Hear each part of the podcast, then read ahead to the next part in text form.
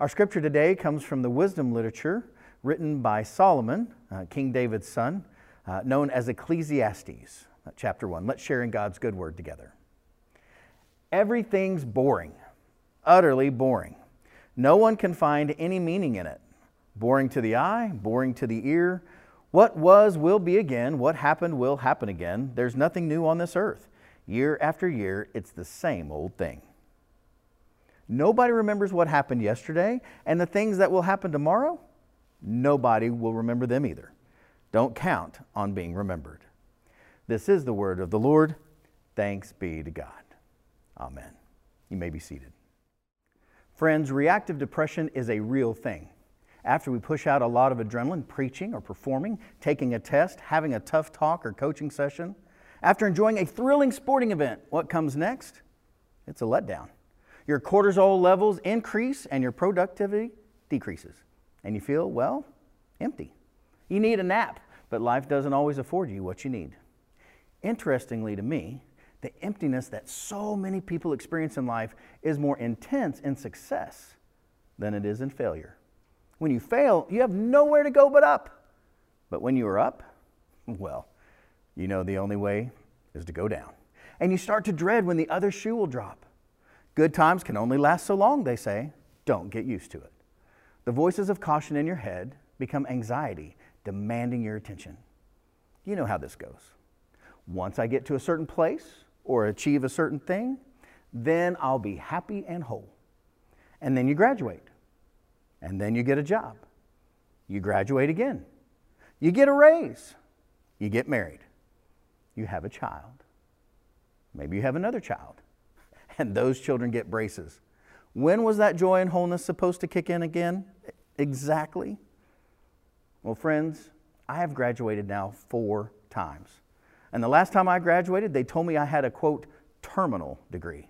Now, doesn't that sound uplifting? My degree was terminal. There was no place to go.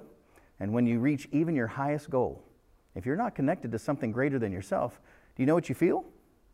Empty. That's right, empty. But don't worry, friends. God has a better plan for you, for all of us. We are a people who are holding on to hope, overcoming life's unexpected challenges. That's what our sermon series has been all about during Lent. And today, we are going to overcome emptiness that can come at us when we least expect it. But before we get to that, I want to share with you how we got to this point over the last five weeks.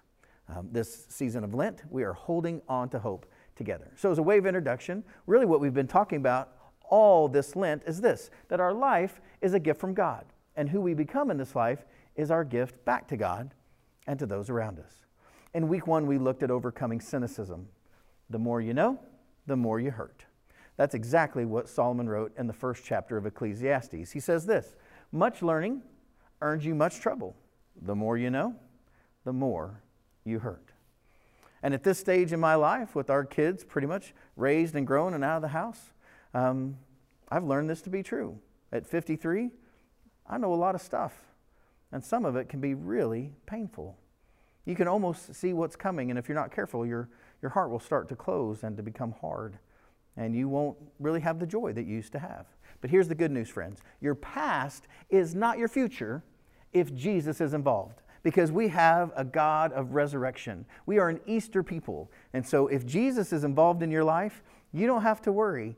You can have a new life, and your past doesn't have to control your future any longer. In the second week of Lent, we looked at overcoming temptation. Um, Jesus overcame temptation in the wilderness, of course, and you can too. So the way we do it is that we put your character first. It's okay when you're working on yourself to get better, that's not selfish. That's being better for you and everybody around you. So you put your character first and you make your talk match your walk. A different way of saying that is simply refuse to lie. Be a truth teller. And as you tell the truth about who you really are and what you really do, uh, and you know the surrounding circumstances of your life, guess what? Those circumstances begin to change because you don't want to have to tell about the truth about you. And so, actually, your walk comes to match your talk, and that's a good thing. Uh, week three, Pastor Brandon talked to us about overcoming disconnection. And the way we do that is by loving our specific neighbors, and this requires seeing them, really actually knowing who they are, seeing them, and spending time with them.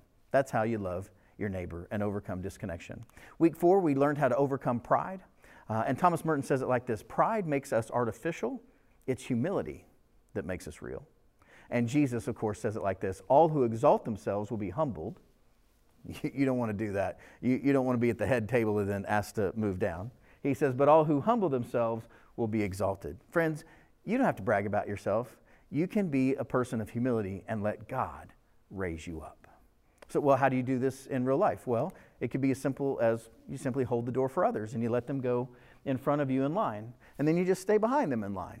So, in humility, let others go before you, and then if somebody wants to raise you up, then that's a great thing. And if not, we ought not be in that big of a hurry anyway. And then last week we learned how to overcome burnout. And when we overcome burnout, what we're talking about is that God works through people, almost always.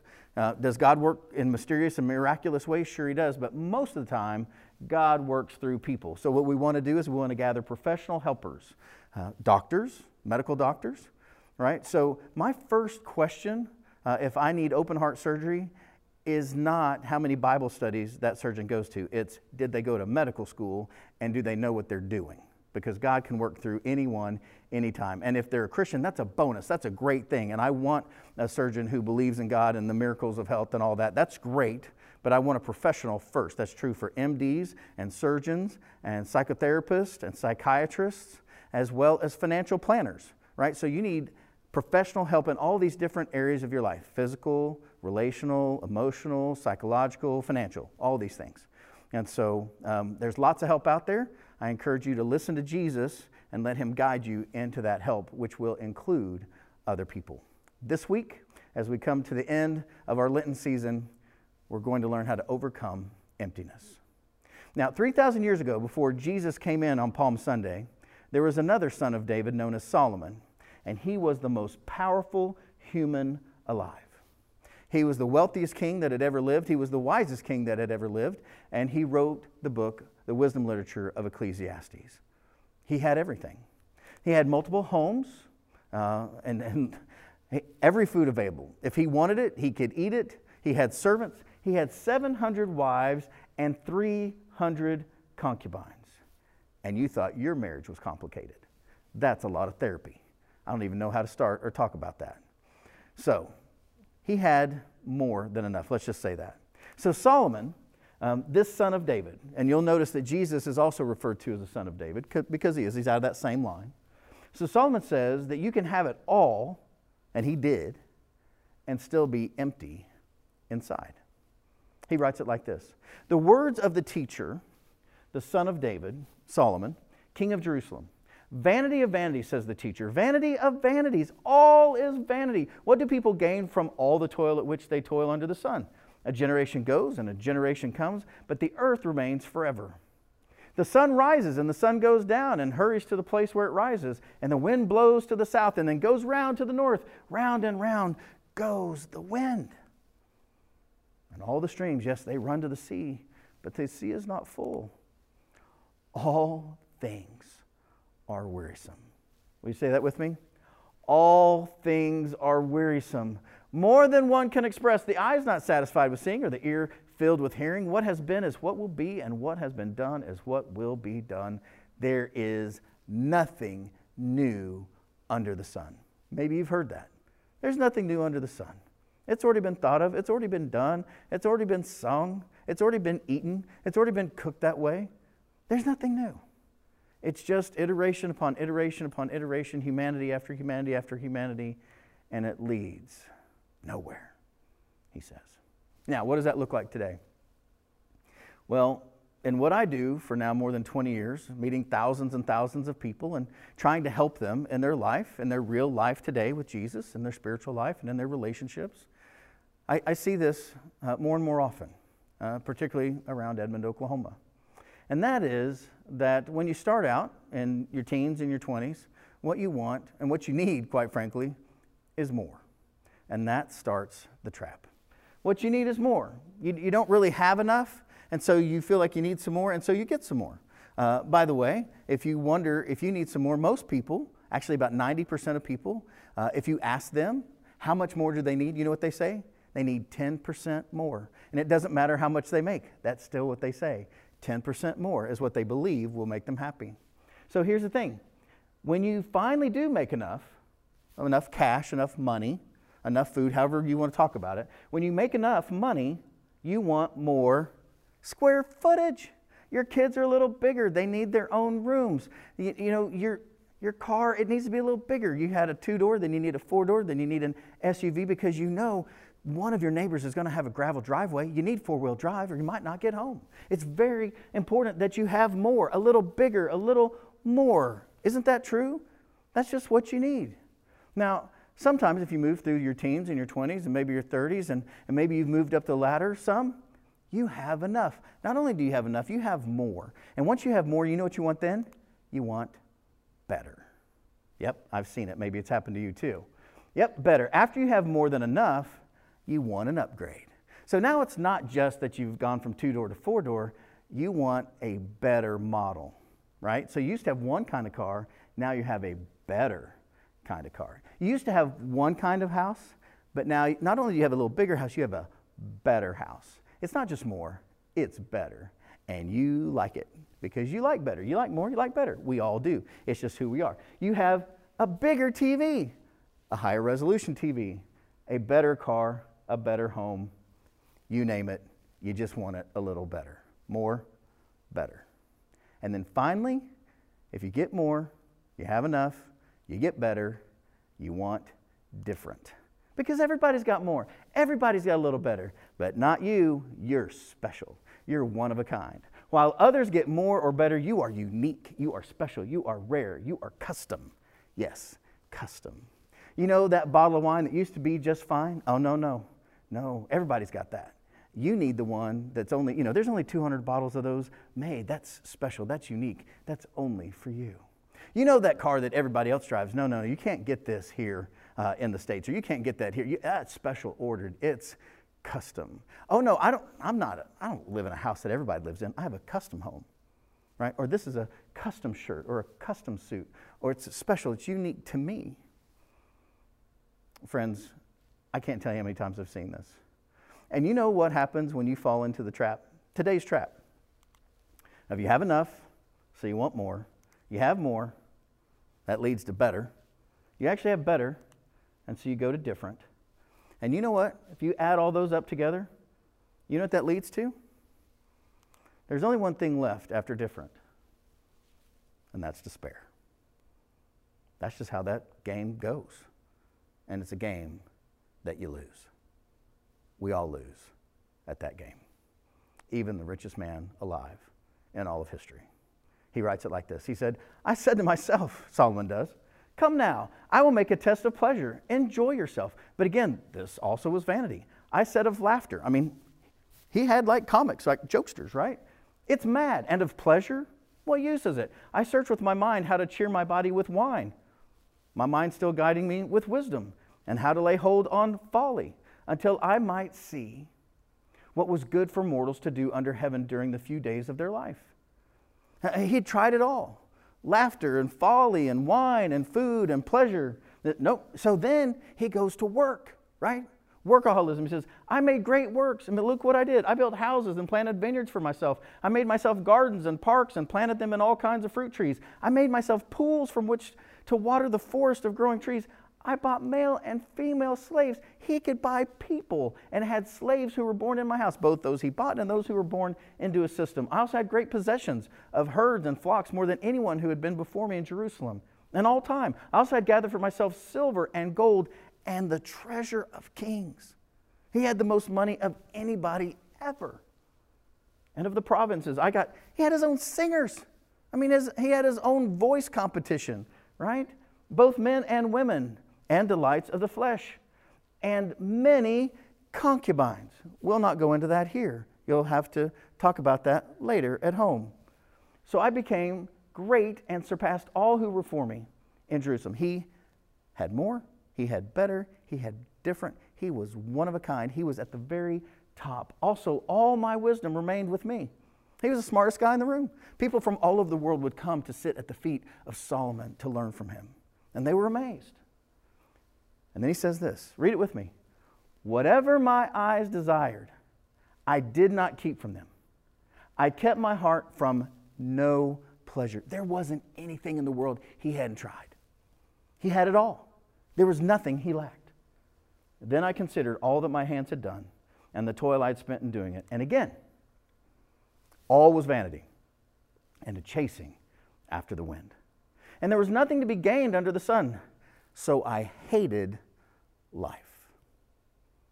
I hated life. I wonder if you feel like that sometimes. We are in one of the richest countries in the richest moments of all of history. When it's cold outside, we make our, our homes warm. When it's hot outside, we make them cool. We can eat almost anything from anywhere on the world at an incredible discount.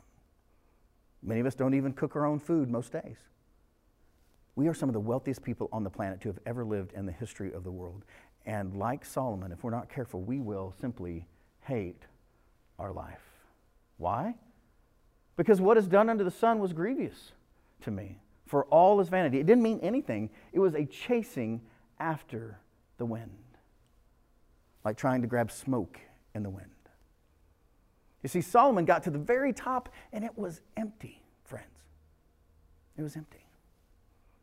I love the way Carey Nieuwhof says it um, in one of his books. He says this If your life is about what's in it for you, no church will be good enough, no group will be good enough, and God will seem only as good as He's been to you lately.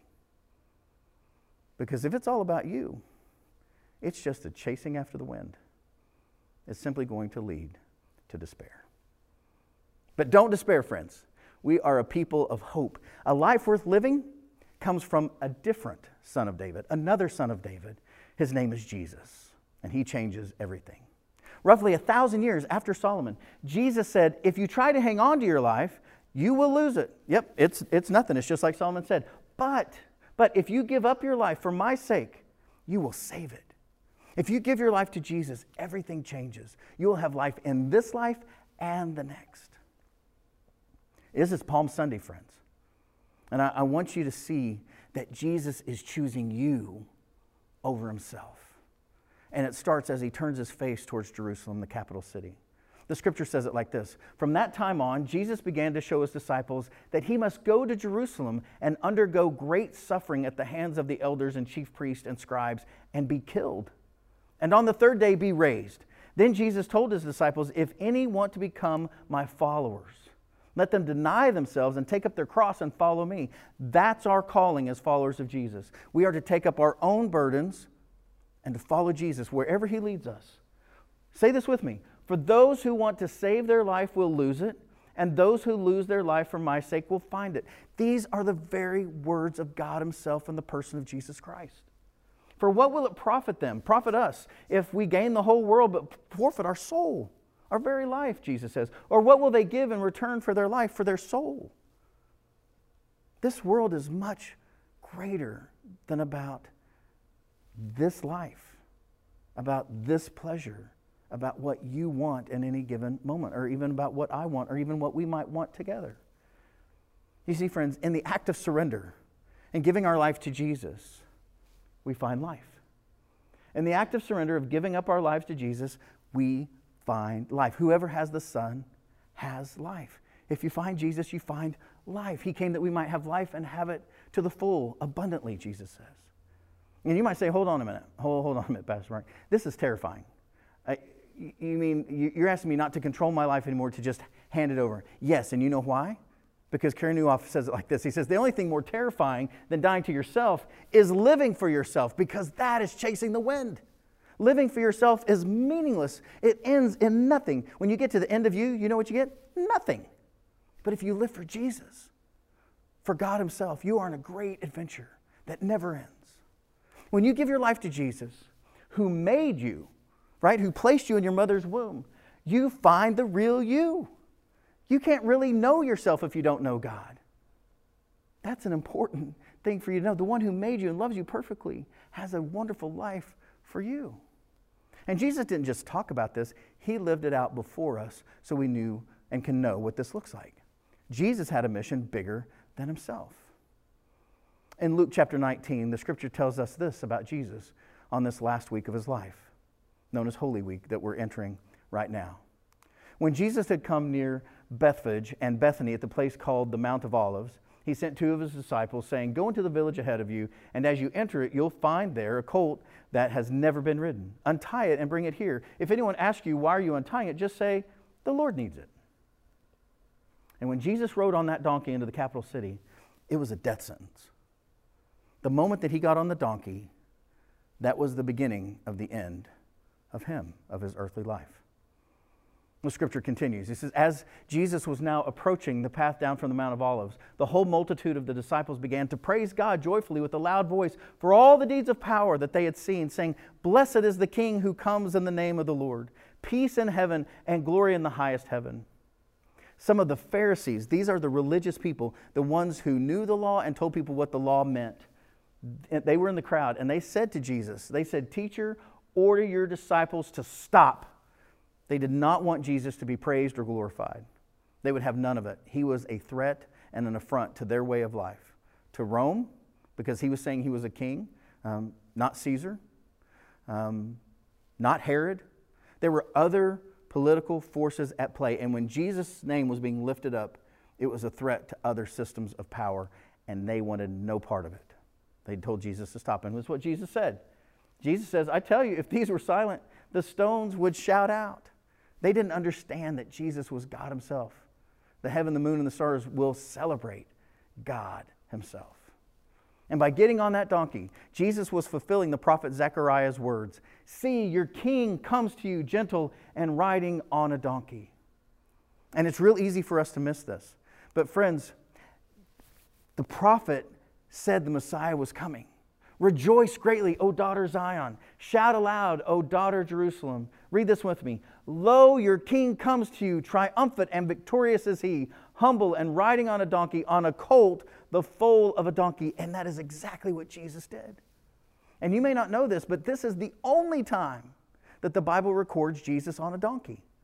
You think about all the trips from Nazareth down to Jerusalem, uh, that's many days' journey. And it's never recorded that he was on a donkey, just this one time. Well, why now? To show the world that he was the King of Kings and Lord of Lords, and that he was ready to fulfill his destiny for you and for me, that we might live. But it would require his death, his sacrifice, for him to live and die for something greater than his own pleasure or his own wants or even his own needs. And so after Palm Sunday, Jesus has the Last Supper on Thursday at the Passover meal. And then he goes out into the garden to pray, as was his custom.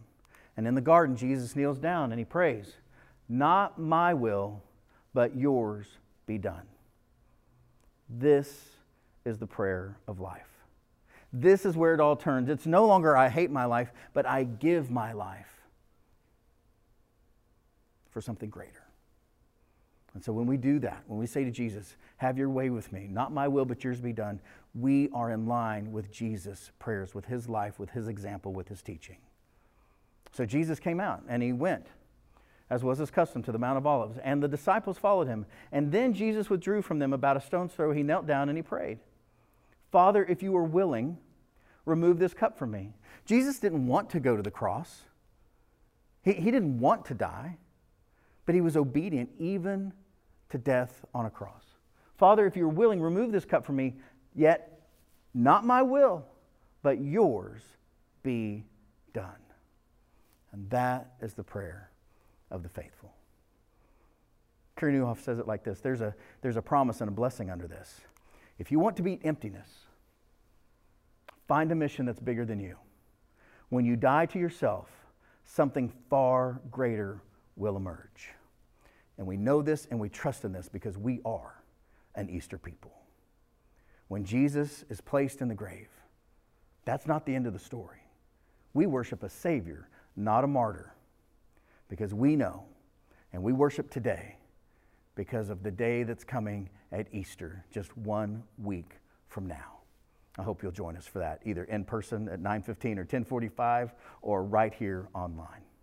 And so, to overcome emptiness this week, our action steps are these. First of all, invite Jesus to be the real leader of your life. Set yourself aside. Get off of the throne. It belongs to Jesus. He's the only right and honorable and good king. None of us have a place there, but we have to remove ourselves. Jesus will not pull us off the throne. We have to do it ourselves. We have to decide to move ourselves down and say, Not my will, but yours be done. That's where the miracles happen. Invite Jesus to be the real leader of your life. Secondly, we have to get honest and ask, Which kingdom am I really living for? In religious language, it would be, Is it mine or thine? But you know, you might think of it like this Which kingdom am I living for really? Is it, is it for me? Is it for me and my family and what I want and, and my plans and my agenda? Or is it for Jesus? Is it for God's? Am I led by myself, by my own voice, or the voice of the Holy Spirit? It's a really important question. We need to invite Jesus back on the throne to be the King of Kings and Lord of Lords, especially of our own lives and of the world. And then finally, trust God. Once you invite Jesus to the throne, trust God, trust Jesus to resurrect your life this Holy Week. God is good all the time. And all the time, God is good. And you can trust your life to Him. In your living and in your dying, your life is secure. Not in your own smarts, not in your own agenda, but in Jesus. It's in His wonderful name that we pray. Amen. Amen. Our Father, who art in heaven, hallowed be thy name. Thy kingdom come, thy will be done on earth as it is in heaven. Give us this day our daily bread, and forgive us our trespasses, as we forgive those who trespass against us. And lead us not into temptation, but deliver us from evil. For thine is the kingdom, and the power, and the glory forever. And all of God's people say, Amen.